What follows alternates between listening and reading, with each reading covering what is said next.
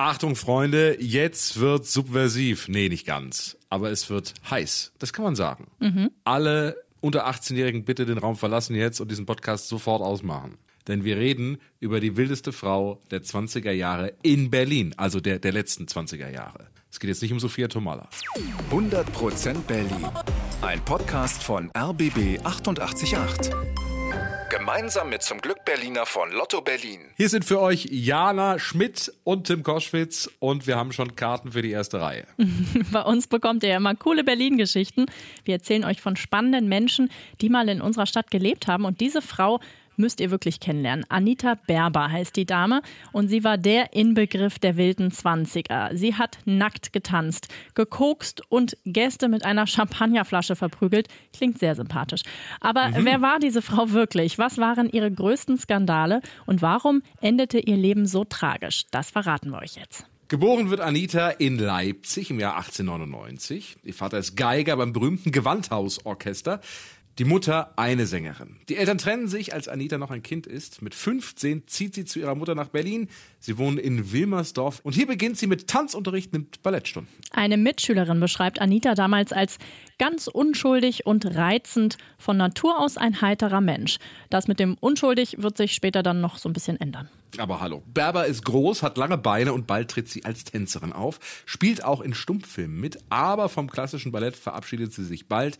Sie tanzt gerne wild, provoziert, das erzählt ihr Biograf Lothar Fischer. Sie hat ja auch Gedichte gemacht. Sie hat auch während ihrer Tanzvorführungen immer mit dem Publikum gesprochen. Ja, das war natürlich etwas ganz Neues. Also es war schon auf, auf eine Schockwirkung hingedacht und das hat sie auch in der Öffentlichkeit praktiziert. Also sie ist dann auch den Kurfürstendamm runtergegangen mit einem kostbaren Pelz und dann hat sie eben den Pelz mal ausgezogen, um die Spießer zu schocken. Ein Augenzeuge schreibt damals, wenn Anita ihren schönen Po dicht vor der Rampe rhythmisch zur Schau brachte, hoben sich die Wogen der Begeisterung wie, wie herrlich diese Sprache ist, oder? Mhm. Ihre Auftritte sind so skandalös, manche Besucher lassen sich am Eingang eine Maske geben, damit sie nicht erkannt werden. Der Schriftsteller Klaus Mann schreibt, Anita Berber tanzt den Koitus. Ach, wie schön. Und wenn eine Männergruppe vor Begeisterung grölt, brüllt sie von der Bühne zurück, seid ruhig, ich schlaf ja doch mit jedem von euch. Anfangs wohnt sie immer noch in Wilmersdorf. Ehemalige Nachbarn von ihr haben sich mal in einem Fernsehbeitrag an sie erinnert. Ich habe sie als Mensch, wenn ich ihr begegnet bin, habe ich sie gern gehabt, aber die Tänze nein. Wissen Sie, wenn man ihr auf der Straße begegnet, äh, da habe ich mich umgeguckt, weil sie so extravagant angezogen war. Sie lief ja immer im Smoking und in Hosen und Monokel und also sie war schon äh, attraktiv, aber zu stark, nicht? Tagsüber trägt sie nur einen Pelzmantel, manchmal mit nichts drunter und aus dem Ärmel schaut so ein kleines lebendiges Äffchen raus. Oder sie trägt einen Smoking als erste Frau der Stadt. Viele Frauen kopieren ihren Stil, unter anderem die noch junge Marlene Dietrich. Ihr Gesicht ist oft ganz weiß geschminkt, leichenblass. Die Augenbrauen hat sie sich abrasiert und danach gemalt. Ihr Mund ist ein einziger roter Strich. Und ihre Shows sind legendär. Aber Anita tanzt jetzt nicht nur einfach nackt auf der Bühne. Sie will was erzählen von der dunklen Seite des Lebens. Die Stücke tragen Titel wie Opiumrausch. Sie handeln vom Tod oder von der Syphilis. In einem Stück zum Beispiel gibt eine nackte Frau einem betrunkenen Mann einen grünen Strick. Der erdrosselt sich damit. Dann tanzt die nackte Frau wild um den Leichnam herum. Aber diese Kunst, diese dunkle Seite will das notgeile Publikum nicht sehen. In einem Interview klagt sie mal, kein Mensch nimmt uns ernst. Alle glotzen nur auf unsere Schleier, ob sie darunter etwas sehen können, diese Schweine. Auch ihr Privatleben ist wild. Sie heiratet dreimal, hat unzählige Affären. Als ein Verehrer sie anmacht mit dem Satz, Sie wollen doch einen älteren Mann, oder? antwortet sie, eine junge Frau wäre mir lieber.